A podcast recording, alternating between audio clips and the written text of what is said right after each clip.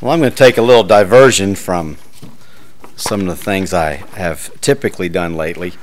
Susan and I uh, had the, the, I guess, really the privilege to, to go and listen to a, a, man named Paul Tripp. If you got good eyes, you can see his face right here. He looks basically like that. Um, I think if you go to, oh, here, paultrippministries.org, you might be able to see a more current picture of him. Um, I haven't gone to the website, but I'm sure there's good information there. Um, but he is is a, a, writer. I have read one of his books, Age of Opportunity. I have read about halfway through another one of his books called Instrument in Redeemer's Hand, which is a book on on how uh, fellow believers can help their believers. And the subtitle is is is uh, people in need of change helping people in need of change.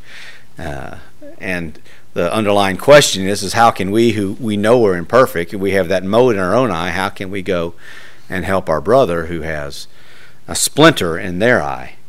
And uh, so I, guess I heard about him going to be there I thought you know I've, I've read one book I really liked it you know is he a good speaker and and uh, I'd have to argue he's probably a better speaker than he's even an author.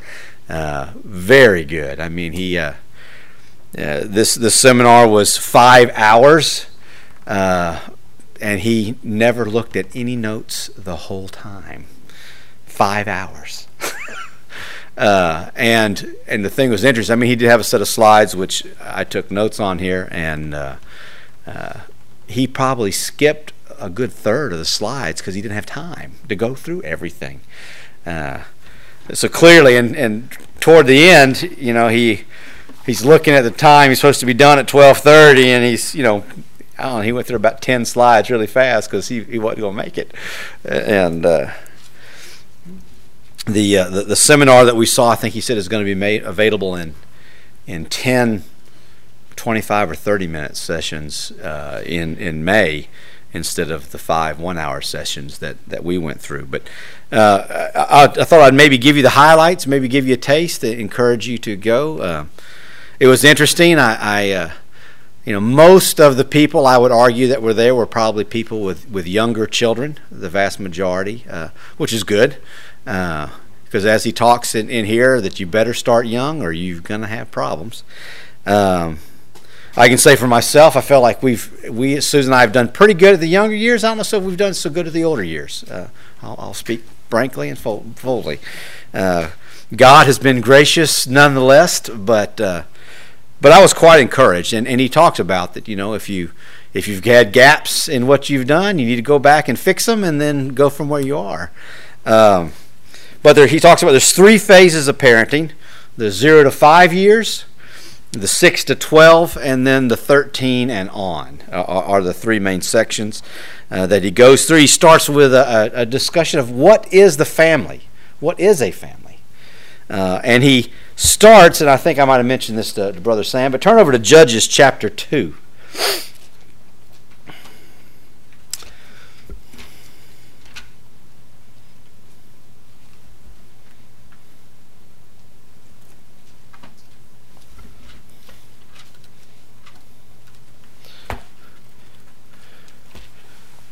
and you got to keep in mind, Judges comes right on the heels of of Joshua and bringing them into the promised land. You know, Joshua toward the end, I can't tell you the exact verse, but he, but you know, one of the verses you probably remember well. Me and my house will serve the Lord. I don't know what you're going to do, but me and my house we're going to serve the Lord. And then Joshua passes on, and then we find this in Judges chapter two. So this is early in the book, early in the history. in verse six. When Joshua had dismissed the people, the sons of Israel went each to his inheritance to possess the land. The people served the Lord all the days of Joshua and all the days of the elders who survived Joshua, who had seen all the great work of the Lord which he had done for Israel. Then Joshua the son of Nun, the servant of the Lord, died at the age of 110, and they buried him in the territory of his inheritance in Timnath Heres in the hill country of Ephraim, north of Mount Gaash. All that generation also were gathered to their fathers, and there rose another generation after them who did not know the Lord, nor yet the work which he had done in Israel. The sons of Israel did evil in the sight of the Lord and served the Baals, and they forsook the Lord, the God of their fathers, who had brought them out of the land of Egypt, and followed other gods from among the gods of the peoples who are around them. And they bowed themselves down. Thus they provoked the Lord to anger. So they forsook the Lord and served the Baal and the Ashereth. The anger of the Lord burned against Israel. And he gave them into the hands of the plunderers who plundered them, and he sold them in the hands of their enemies around them, so that they could no, uh, no longer stand before their enemies. Whereafter, uh, wherever they went, the hand of the Lord was against them for, uh, for evil, as the Lord had spoken, and as the Lord had sworn to them, so that they were severely distressed. And, and the point that he brings out clearly is the, the sad truth in verse 10 that just one generation you had the elders of Joshua, the people served them, and as soon as they died and were gone, the people no longer served. And he says, How can this be? How can this be? And, and fundamentally, said the families did not do what God had commanded them to do. The family being the key unit of teaching about God. You turn over to Deuteronomy chapter 6, and uh, I don't have Paul Tripp here, but I'd argue he said you ought to read all the chapter, but I'm not going to do that. Start in verse 1. Now, this is the commandment of the statutes and judgments which the Lord your God has given me to teach you, that you might teach, uh, that you might do them in the land uh, where you are going over to possess it, so that you and your son and your grandson See, they didn't make it that far, did they? uh, might fear the Lord your God and keep all his statutes and his commandments, which I commanded you all the days of your life, that your days may be prolonged. O Israel, you should listen and be careful to do it that it may be well with you and that you may multiply greatly, just as the Lord, the God of your fathers, has promised you in a land flowing with milk and honey. Hear, O Israel, the Lord our God, the Lord is one. You shall love the Lord your God with all your heart and with all your soul and with all your might. These words which I am commanding you today shall be on your heart. You shall teach them diligently to your sons. You shall talk about them when you sit in your house and when you walk on the way and when you lie down and when you rise up. You will bind them as a sign on your hand, and they shall be as frontals on your head. You shall write them on your doorposts of your house and on your gates. the key idea here being that the family is the one that is tasked to do this when you rise up, when you lie down, when you walk along the way. You know, we're at church, what, you know, most of us here, we're here at church a lot, right? We're, we're here an hour and a half on Wednesday. We're here mm, maybe some six hours from beginning to end, uh, from driving time, and that's it. What do we do the rest of our week? The task is the family is to do these things. And he talks about that the family has three primary uh, things to do as a learning community. Uh, you know, I think Brother Sam would like this. The first thing he, he stresses that the, the church is a theological community, and the church is not designed to replace that activity. Uh, it is, it is the importance. In theology, for those who aren't real up on your stuff, theology is the study of, ology is the study of, theos is God. Okay, the study of God. Uh, I don't know who said it, but he, I wrote this down because I liked it. You know, God is the ultimate fact. There is no more fact than you find with God. he also had another one. There is no knowing that does not begin with knowing God. That was John Calvin. There is no knowing that doesn't begin with it. You think you know something? If you don't know what God's Word says, you don't really know something. You know, I, I often think, as, as, he said this, my, my mind jumped to uh, George Washington Carver, probably one of the, the greatest modern uh, uh, biologists, I guess, that we've had, in modern's relative. He was, what, 100 years ago, I think. You know, he, he is the one. I don't know exactly why. I haven't read the history, but he decided he would see what you could do with peanuts. I think it had to do with that the land had been so overgrown with cotton and the nutrients were so bad that about the only thing that would grow was peanuts. And then he tried to think, well, what can you do with the peanut? And in the end, I, I think he had hundreds, literally, of things you could do with a peanut, the shell, you know, on and on and on you went. Uh, of the things you do. And, and what I do know about George Washington Carver is he went out every day and meditated for several hours about God. And, and surely a tremendous scientist in his own right. Uh, there is no knowing that doesn't begin with knowing God. I like that. um, he talks about that children are designed to be revelation receivers, interpreters, and worshipers. Those were the three things he talked about you know, emphasizing that they are not designed to figure it out on their own. They, they have to be taught. As parents, we have to instill awe in our children, and, and we, we are ourselves, unfortunately, are often blind to God's glory. And boy, this is one thing that I guess stuck out to me more. I mean, all through his presentation, you know, he emphasized how you know the world is the scripture tells us the world is full of God's glory. Do we see it?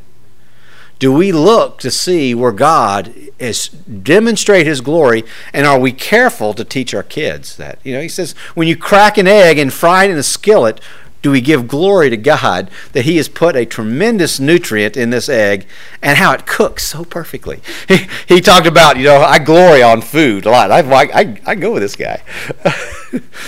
he said, I taste the glory of God when I eat some stuff. Uh, you know, he talked about, I guess, as he has had the privilege to travel different places, the savannas, the Africa, the mountains in uh, uh, in Switzerland, uh, just time and time again. He, he talked about, this kind of struck me, was that, uh, you know, there's a, a place in the Switzerland Alps where, you know, it's negative whatever up there, and it's snow covered year round. And he said he and his wife had gone out, and my, my wife and I have done something similar. You go stand out for about 10 seconds outside, and you run back inside because it's so cold. They, they had gone outside, and there was a flower that had pushed its way up through the snow and, and just giving glory to God, even at the top of the, of the Swiss mountains. Uh, and as human beings, uh, we don't live on facts. I thought this was interesting. We don't live on facts, uh, unfortunately, uh, uh, the facts of our experience, but on the interpretation of our facts. Uh, and valid interpretations are only found in God. Uh, he, he spent some time, and I won't do any, any justice, and I won't try to, to, to go through it. But the idea being that oftentimes that's why you have to ask your kids how did they draw a certain conclusion because they took the facts that they saw and some form or fashion drew some result because they're thinking all the time and they clearly misinterpreted the facts at times you, are smiling what are you oh yeah yeah he gave the example of his uh, his children. I, he has a, what, an older son, a middle daughter, and a younger son. And the older son had been told time and time again, was he swinging something around? Hitting rocks. with a stick in the backyard. And uh, he had been told not to do it, and he proceeded to smack a rock and hit the youngest son and cracked his head open, and he's bleeding like crazy. And the, I think the son comes running the house. I didn't mean to do it. I didn't mean to do it. You know, and the the younger daughter's running around screaming like a siren, uh, you know, letting this vent know. And, and, the the youngest son's laying on the ground, just as calm as he can be. and, and the dad's thinking, "What is the deal?" why is this child calm like this? You know, and he said he himself was pretty nervous and upset regarding the event, and he his his son's lips were moving and very very softly he was speaking. I'm so thankful my dad's a doctor, but he's not an MD. he, he, knew that his dad was Doctor Paul Tripp, and my dad can take care of me. Uh, he, dad didn't know anything about medicine. his son had taken and drawn the facts, but unfortunately, he'd drawn an erroneous conclusion. Uh, and we do that, unfortunately, all the time. We Brother David and I and some of the stuff we've seen in, in, at work. You know, you can do all kinds of things, and unfortunately, scientists are known for gathering a bunch of data, and they generally expect a certain result, and then they'll maybe have some points that don't fit that result, and then they'll say, "Well, those those data points are wrong."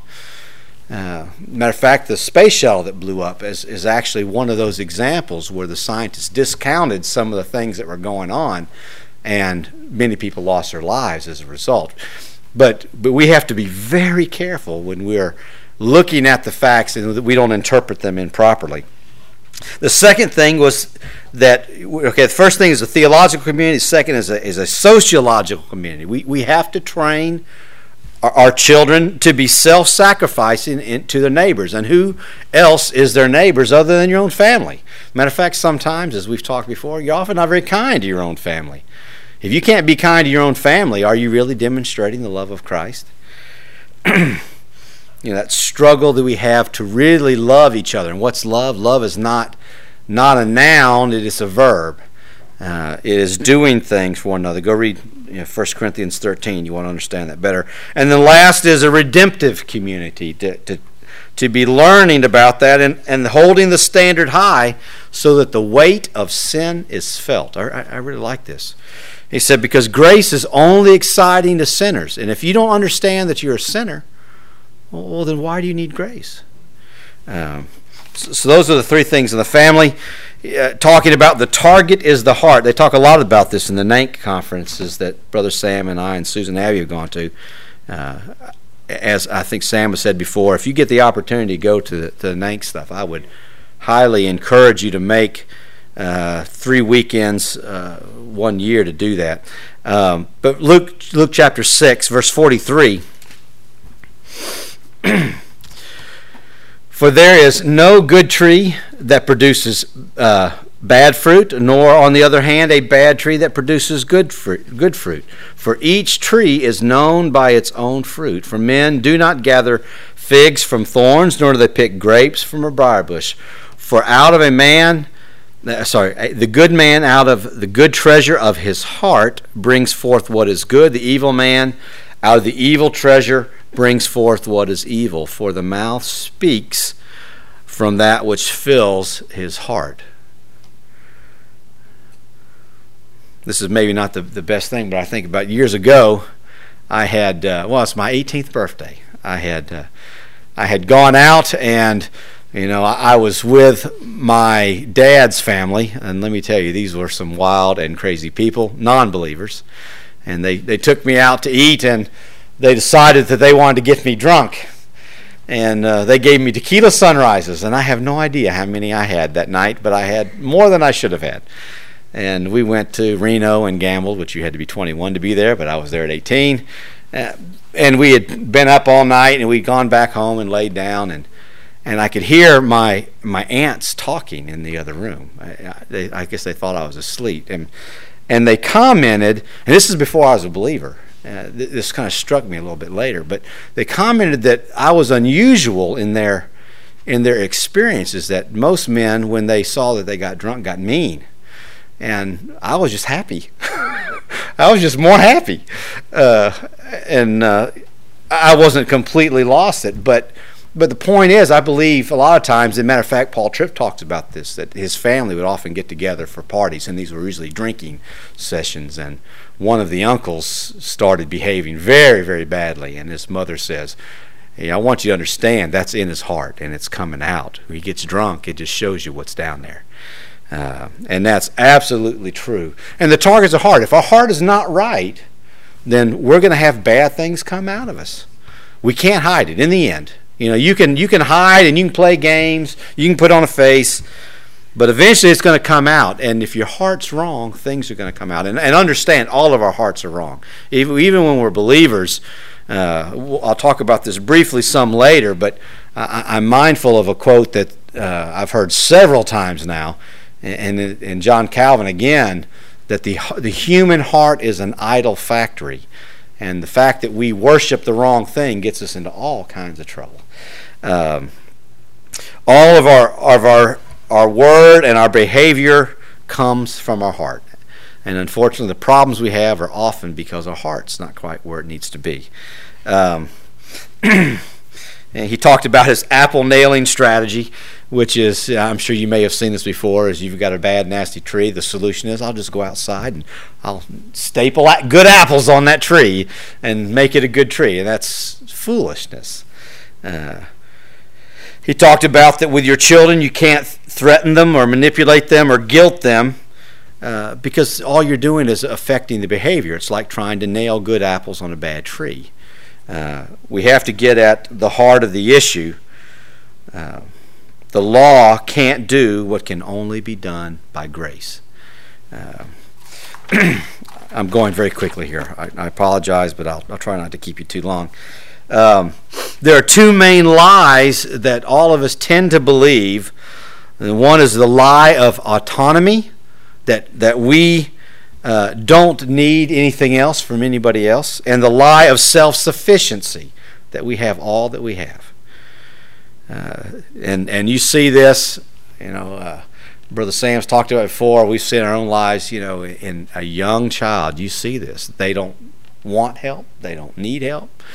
Uh, they are the master of their own domain, and if they don't get their domain, they go into a temper tantrum.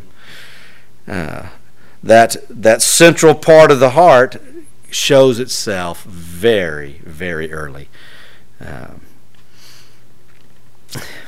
um, lots of different verses you can go look at, but you know you may give you a few here to go look at. Matthew 15, 11 through 30. We looked at, at Luke 6, 43 to 46 just a second ago. Mark 7, 17 to 23. You know, everything that we, our behavior, what we say and do, comes from out of our heart. You know, either either ungodly vengeance, fear of man, pride, love of self, self-preservation, fear, covetousness, envy, hatred. You know, those all are the negative side. Or in trusting God, fear of God, humility, love of others, laying down our lives for others. Perfect love, Brother Sam referenced this morning, generosity, good for of others, that we worry about that you know, kind of a sharing behavior versus fighting. And those type of things can only be affected if, if we put our faith and trust in God. Let's see here. I'm trying to skip down here, I'm trying to take too much time at one thing here. Um, I, I, guess I'll, I'll read this. One thing is, is if you don't deal with the heart, if you don't turn deal, you will you will turn moments of ministry into moments of of anger. Uh, if this is kind of if you don't deal with the heart issues, you will personalize what is not personal. you will uh, you will be adversarial in your response, and you will settle for quick situ- uh, situational experiences that don't get to the heart of the matter. So if you don't deal with the heart, those are the things that'll happen. Proverbs 4, turn over there real quick.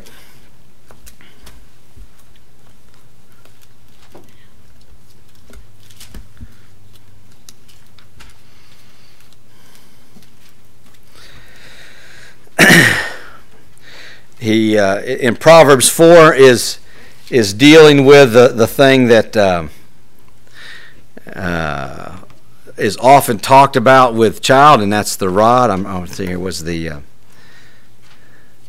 where's the verse?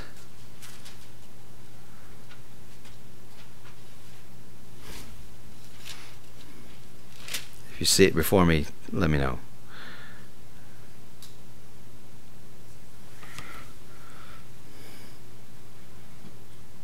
I may not have the right right chapter.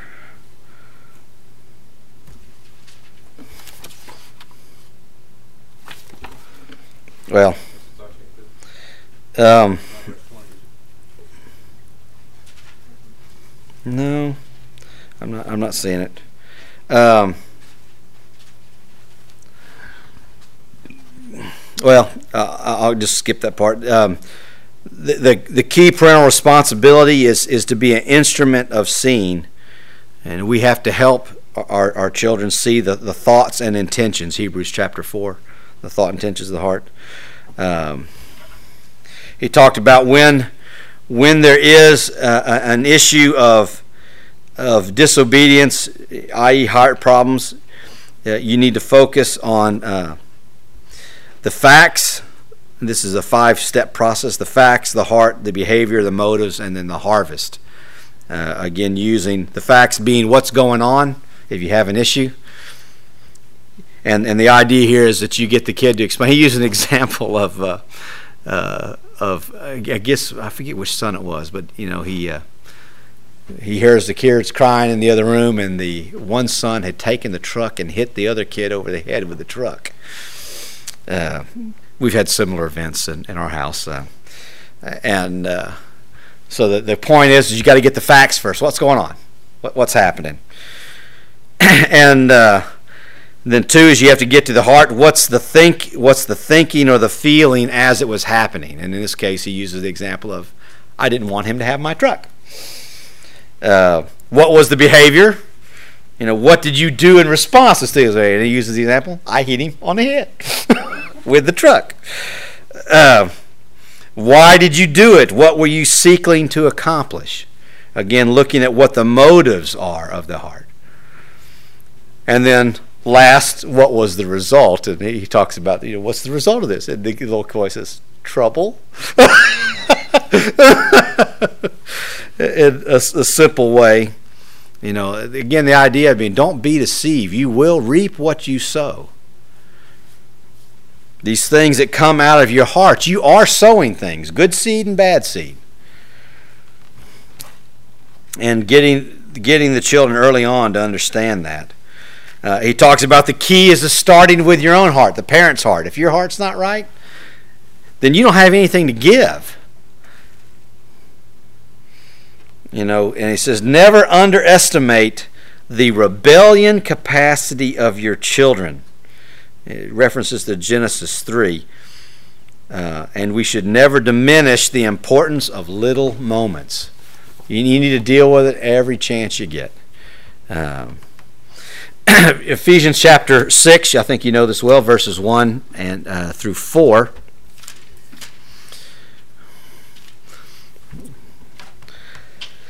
talking as the children get a little bit older. Children, obey your parents in the Lord, for this is right. Honor your father and mother, which is the first commandment, with a promise that it will be well with you and that you may live long on the earth. And then he, he doesn't skip this out. Fathers, do not provoke your children to anger, but bring them up in the discipline and instruction of the Lord. Uh, parents need to be careful, purposeful, and intentional in, in their activities. Uh, and he says to be careful to not name as obedience things that are not obedience. He says we are often uh, not careful to reward things. Uh, uh as an example, uh, he, he, used with his with his own child. Hey, if you're you're nice to your not with his own, but I guess he references as an example of your, if you're nice to your sister for a month, I'll buy you a bike. And he said for that next month it'll be nice to the sister. And he, and he buys a bike and immediately he's mean to the sister. Okay, you're, you're rewarding not obedience in this case. Uh, you're, you're giving a reward as a bribe, if you will, for, for temporary good behavior. But it's not obedience. Um, you know, obeying is a willing submission to the parents that causes me to do what I'm told without challenge, without excuse, without delay. And he uses lots of this, and, and uh, I, I, won't use my kids for examples here because they're here, but uh, there are there are, are many that you have seen where I'll get to that in a little bit. Uh, you know, uh, why don't we get off the computer right now? I'm finishing this game. That's that's an excuse. Or I'll do it in a little bit delay. And, you know, why can't Jimmy do it? You know, challenge. That's, that's not being obedient. You know,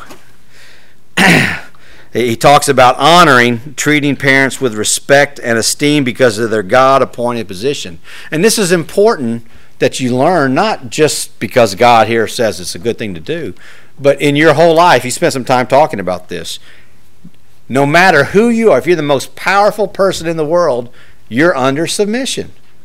The most powerful person is, is submission to who? God. Okay, but if you're anything less than the most powerful person in the world, which that pretty much covers all of us here, uh, you're in submission to some other human person. And if you can't learn to do that early on, you're going to have problems in your life later. Uh, he talks about um, that honoring, you don't address those in authority, in this case parents, as, as a peer and you do not give commands to someone as authority. It's just like, you know, if I walk into my boss's office and I want you to do this, you don't do that. You know, you appeal to authorities. The authorities give commands.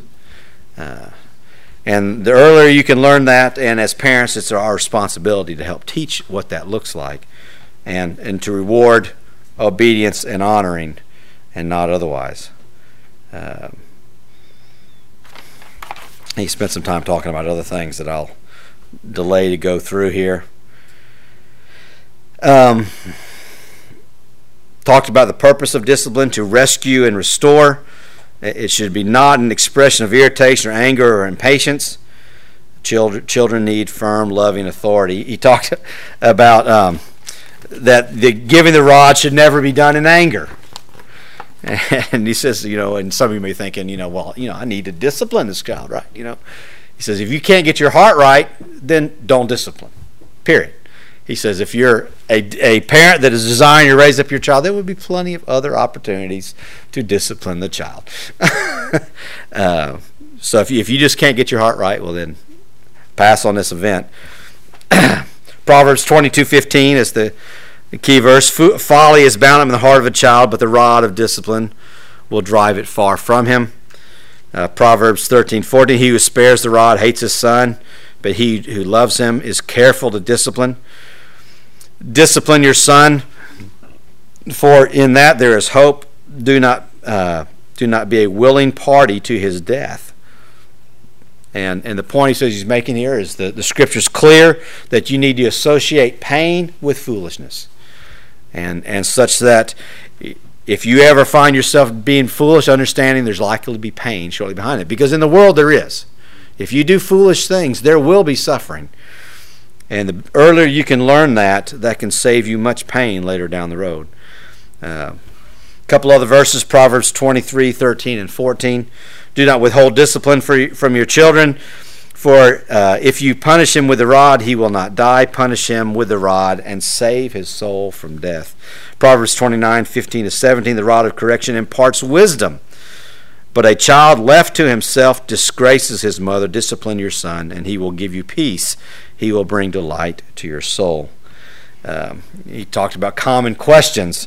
And Susan and I, years ago, went to. Uh, uh, growing kids God's way. And, and I didn't think they did a very, very good job of this, but, but the rod should only be used if there is a clear rebellion of authority. Okay, and, and you know what this is, this is like. Um, he's seen this. And I think Brother David shared some with his own boys years ago. But he, talked about that when his son got old enough to walk, he was about ten months old he said, you know, got him over to the outlet, showed him where the outlet was. You stay away from this. This will injure you and hurt you. And so he was the next day sitting reading the paper, and his son sticks his head around the shoulder, uh, around the corner, and Dad saw him out of his peripheral vision. Says his son didn't understand that you know you have peripheral vision, and uh, didn't think his dad was watching, so he sneaks over toward the outlet and then just as he gets to the outlet, he looks back over his shoulder to see if dad's watching and he touches the outlet. And he said the point of that is the son knew what he was doing, knew he was had been told not to do it, and the fact that he knew it was he before he touched it, he stopped to look and see if you're watching. Uh, he said the Puritans talk about you need to mold the candle while the wax is hot. Uh, Um, he gives a, a quick seven stage process. Um, you need to get a hold of your own heart, i.e., you must be in control before you discipline. Uh, go to a private room, discuss the event, tell how many swats you're going to get, affirm love, pray for the child, uh, give give the child opportunity to pray, and then ask what we have learned. Uh, that that should be the process that you go through. Um, so that's kind of the, the initial stage. You're again the key the key thing. I guess I maybe didn't stress this well enough. And in, is the is to teach authority and respect for authority. Um, in in ages six through twelve, you're working on character, and uh, I guess we talked about this. I, I thought often of the ATIA and the the character studies that they they did. Um, but character uh, is rooted in character problems are rooted in the worship of the wrong thing. I never really really put that together very well in my own mind, but he made that very very clear. Um, so this side of eternity, it will be very hard for your child to keep what God is saying important important in their life. Uh, and he, and he, he, he, some of these quotes he said many times that you'd get it down. This side of eternity, it will be very hard for your child to keep what God is saying as important, as important in their life. Uh, characteristics of worship not loving neighbor versus self, i.e., often your problems come because you love yourself, not your neighbor. Um, and the idols can be possessions, pleasure, acceptance, respect, control uh, referencing uh, Jeremiah 10. Uh, the tools to uh, uh, instruct, again, the Old Testament passages on, on idols, walk them through what the right things are, plead with them to love God, talk about your own struggles, and then process of comparison, the rebuke. He talked about often we don't understand what rebuke means, and, and it's comparing to what's what's good and what's bad look like. That's what, what true rebuking should be. Uh, perspectives to, to think about um, a, a desire um, a desire of good things. When, when a desire of good things become a bad thing that desire has become a ruling thing. I'll try to say when a, when a desire of good things becomes a bad thing when that desire becomes a ruling thing uh, he, he, used used the example, and, and he, he, said his son was about 14, and he was a pretty good basketball player. Uh, he was saying that his daughter, his the shortest of his children, is his daughter, and his daughter's six foot tall. I forget how tall his children. And this man's not a particularly tall guy, but apparently his son was in high school playing basketball and very disciplined in his work, and he would he would go out in the backyard and shoot baskets a hundred at a time to to get the rhythm and everything down. You know, spent hours shooting basketball, and his he said his son came in one day and he said, "Dad, uh, how do you know if something you really like you like too much?" and, he's, thinking like, "He's getting it." uh, and they had a good talk about this uh, this idea that being even good things in our lives can be bad things if they rule us. Um, yeah, talked the one of the men that we really liked at uh, the night conferences last time, uh, Brad Bigney. Uh, he talked about he really likes to play golf, and he said there's been at least three times so far in his life where he's had to put the clubs down for about a year because they were becoming a ruling thing in his life. Um, and, and, I think we all need to be careful of that. Um, you know, are there things in our lives that are in themselves. There's nothing good or bad about them, but they are becoming a ruler of us. Uh, do we spend an inordinate amount of time on them that doesn't really honor and please God? Um, you know, he talked about that, that there are the three different relationships that you need to work on. Uh, and keep in mind these are yourself or your children but with, with your children their relationship to god their relationship to themselves and their relationship to the others. You know d- does does your child have independent worship of god? Uh, do, do, do your children love god? Do they take joy in the things of god? Are, are they submissive to the scripture? Do they enjoy the body of christ? Do they surround themselves with godly friends uh, I, I, thought these are all. He said these are the things that, that on children from again from six to twelve that you ought to be instilling in their lives and evaluating. He, he does spend some time talking about that. Often we don't uh, think of our children as, as projects like you might at work, that they are. They have different needs at different times, and are we working on those things? the sec was to raise himself. You know, are they are they self excusing? Are they delusional? They, do they blame shift? Do they have high standards? Do they do their responsibilities without being told? Are they a good steward? Are they humble and approachable? Your, your child is most influential on your child. Uh, in, uh, in, in the book of Age of Opportunity, talked about that when we speak out loud, uh, we can speak maybe a couple hundred words a minute. When you speak to yourself, you can speak at about 1,300 words a minute. And are you filling your, your mind with things so you talk to yourself and you're telling yourself truthful things? You spend more time with yourself than anybody else. You know, just like we read in Philippians, are you thinking on the right things? And are you influencing yourself?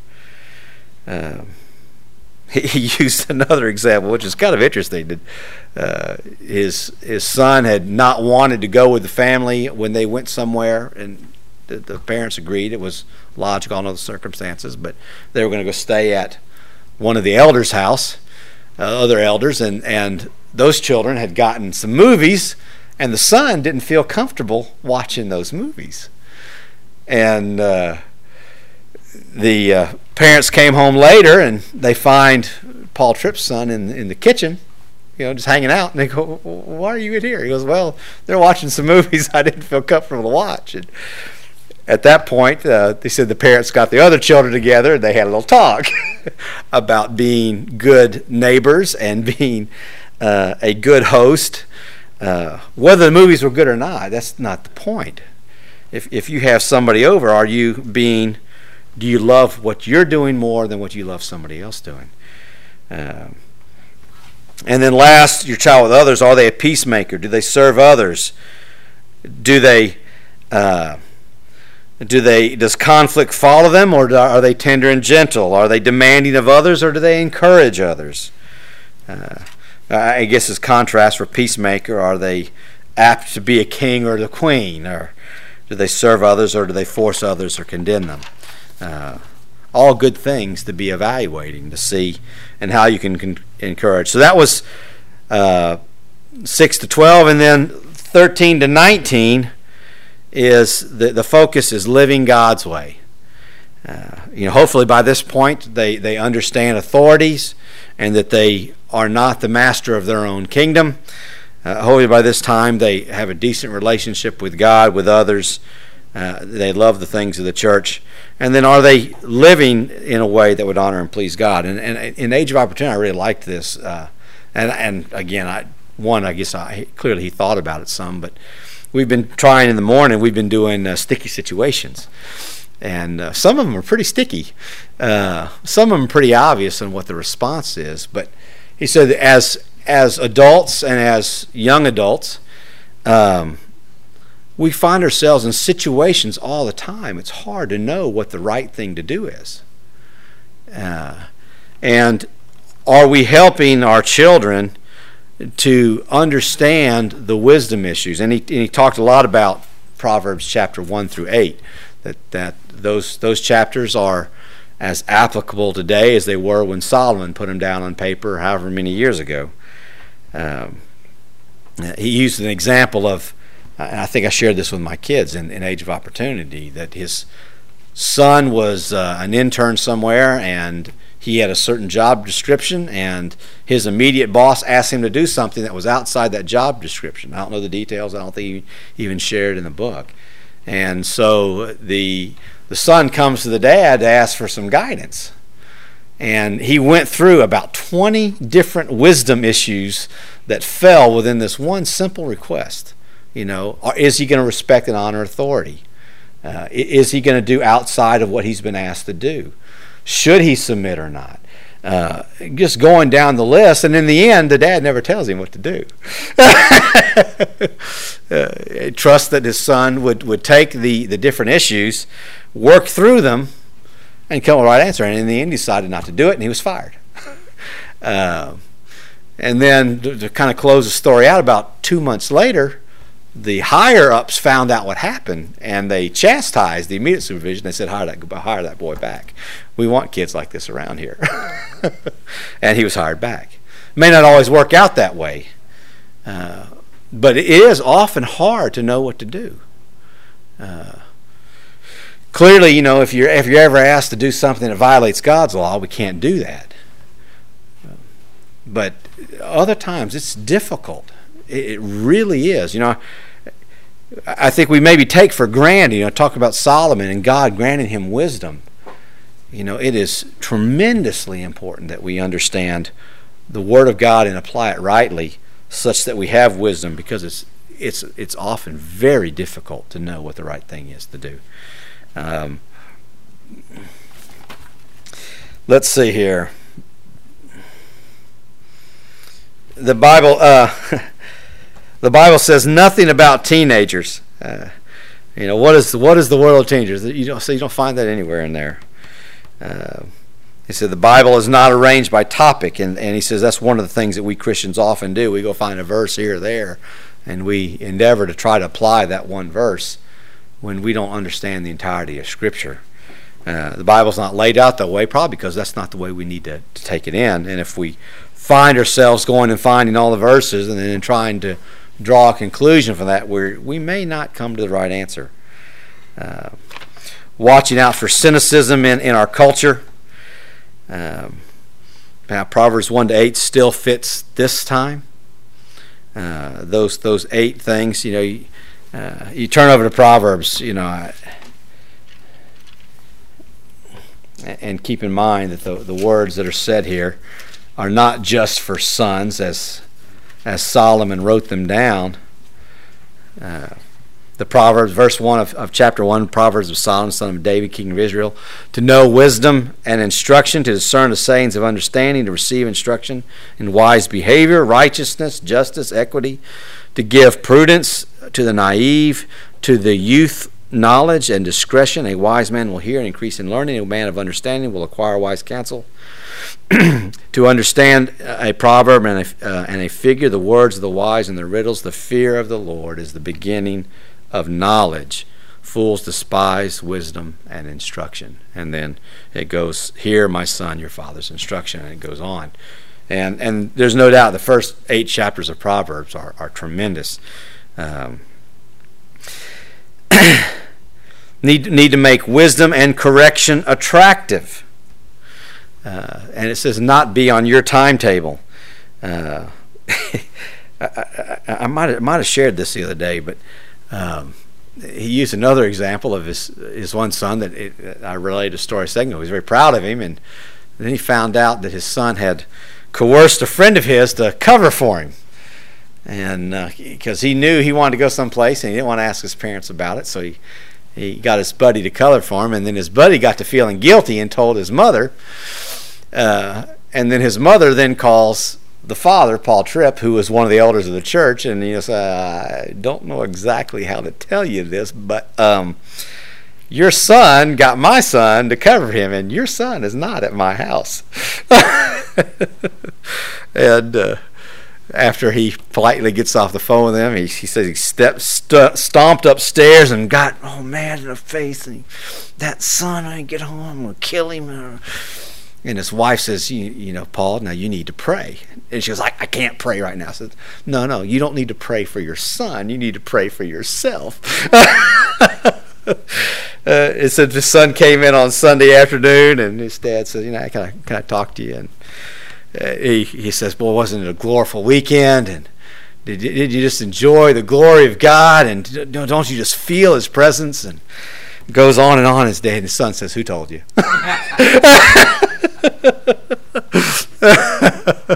and he relays the story, and uh, and the dad says, "I believe it." And uh, and they said that at that point, it's his, as he's walking out of the room, his son stops him and and uh, says, "There's tears coming down his son's face." Dad, well, let's talk. Uh, he says, oftentimes the issues that come up in your family will not be when it's convenient. Um, you know, it might be 10:30 at night. Uh, it might be later. It might be early in the morning.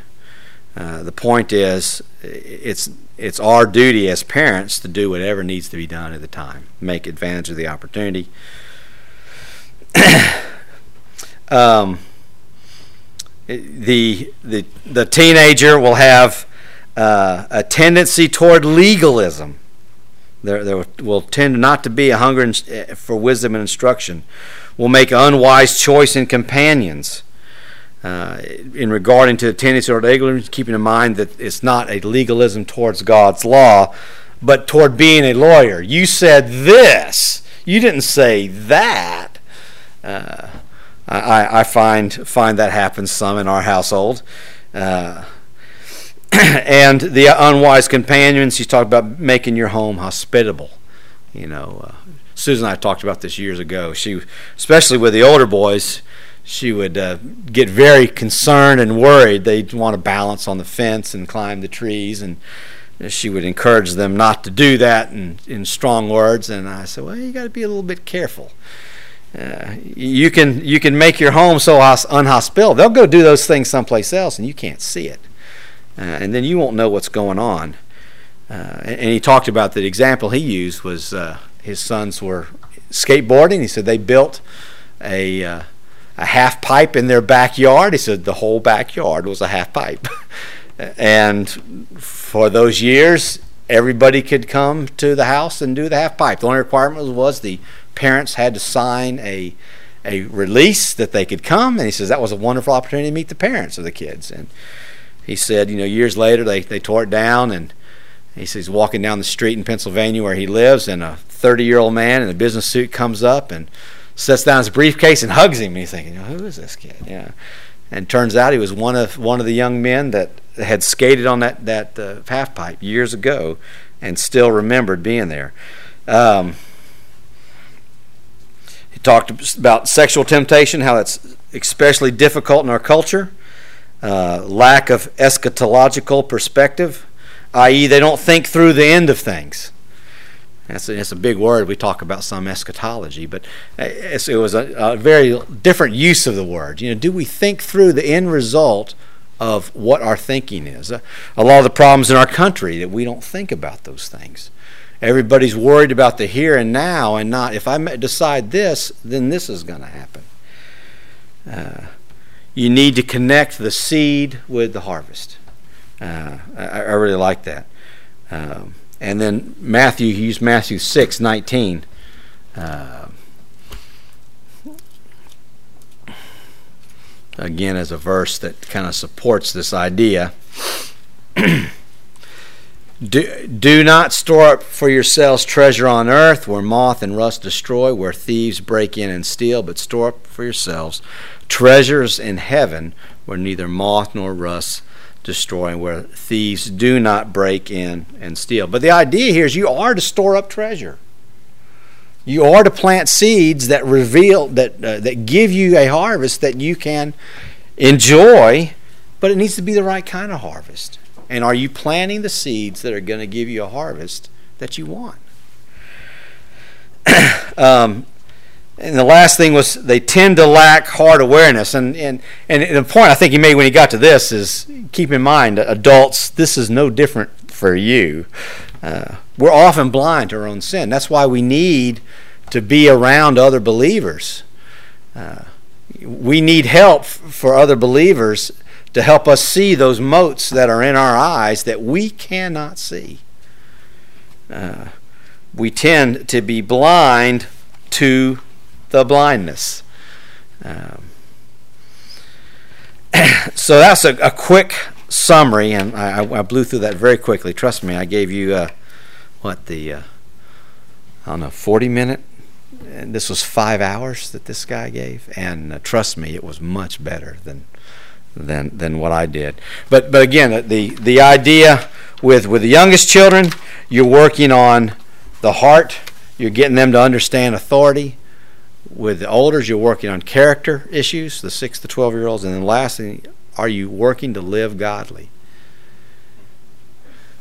Um, he spent some time talking about you know why do kids go off to college and they leave church and they never come back? It's because they were never godly to start with.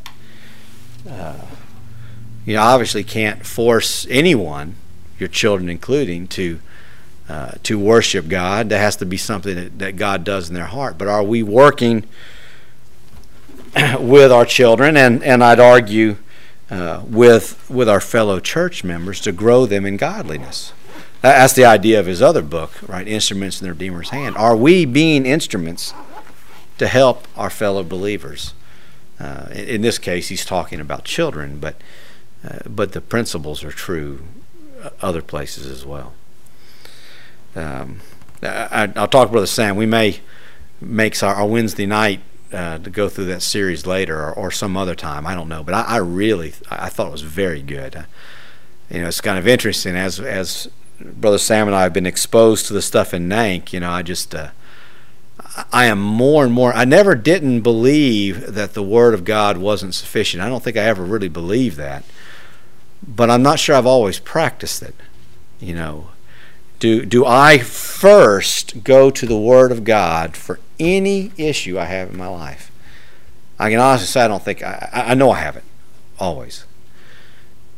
And and the point that just keeps driving home to me is: Are we doing that? Is this word sufficient or not? Uh, are we going to God's Word first? We get in trouble in history because we don't go to God's Word first. We get in trouble in science because we don't go to God's Word first. Uh, and we surely get in trouble with our relationships with people because we don't go to God's Word first.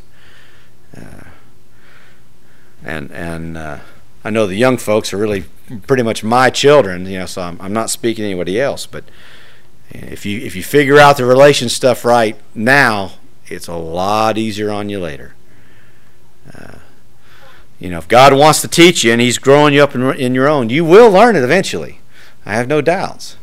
Uh, but it could be very painful. to, to use a, a, quote I've heard, jerk you through a knothole backwards. That's not very fun.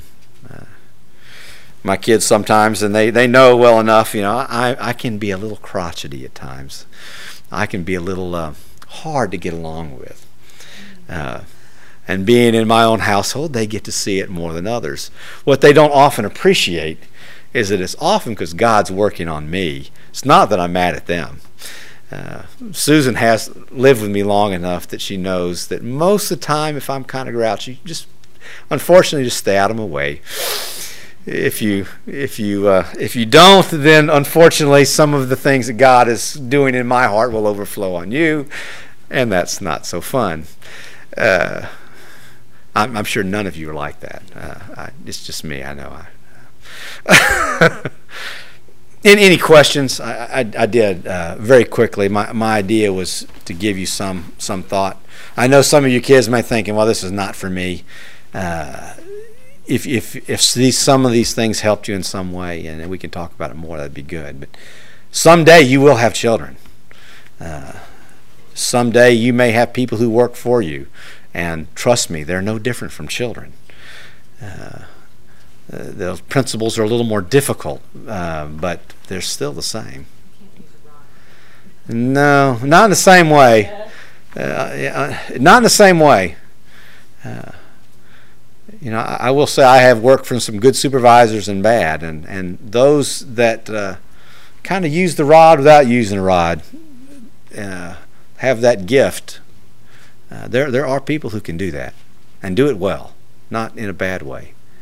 Uh, questions, thoughts. Well, I appreciate you honoring me in, in, a way that I really did good, but I know I didn't. But that's fine. That's okay too. Uh, if you have questions, you know, let me know, and and I, w- I would encourage you to, uh, uh, you know, there are really good resources out there. Um, I have been exposed to some of them, uh, and, and, but there are really really good resources. Um, I guess that's it.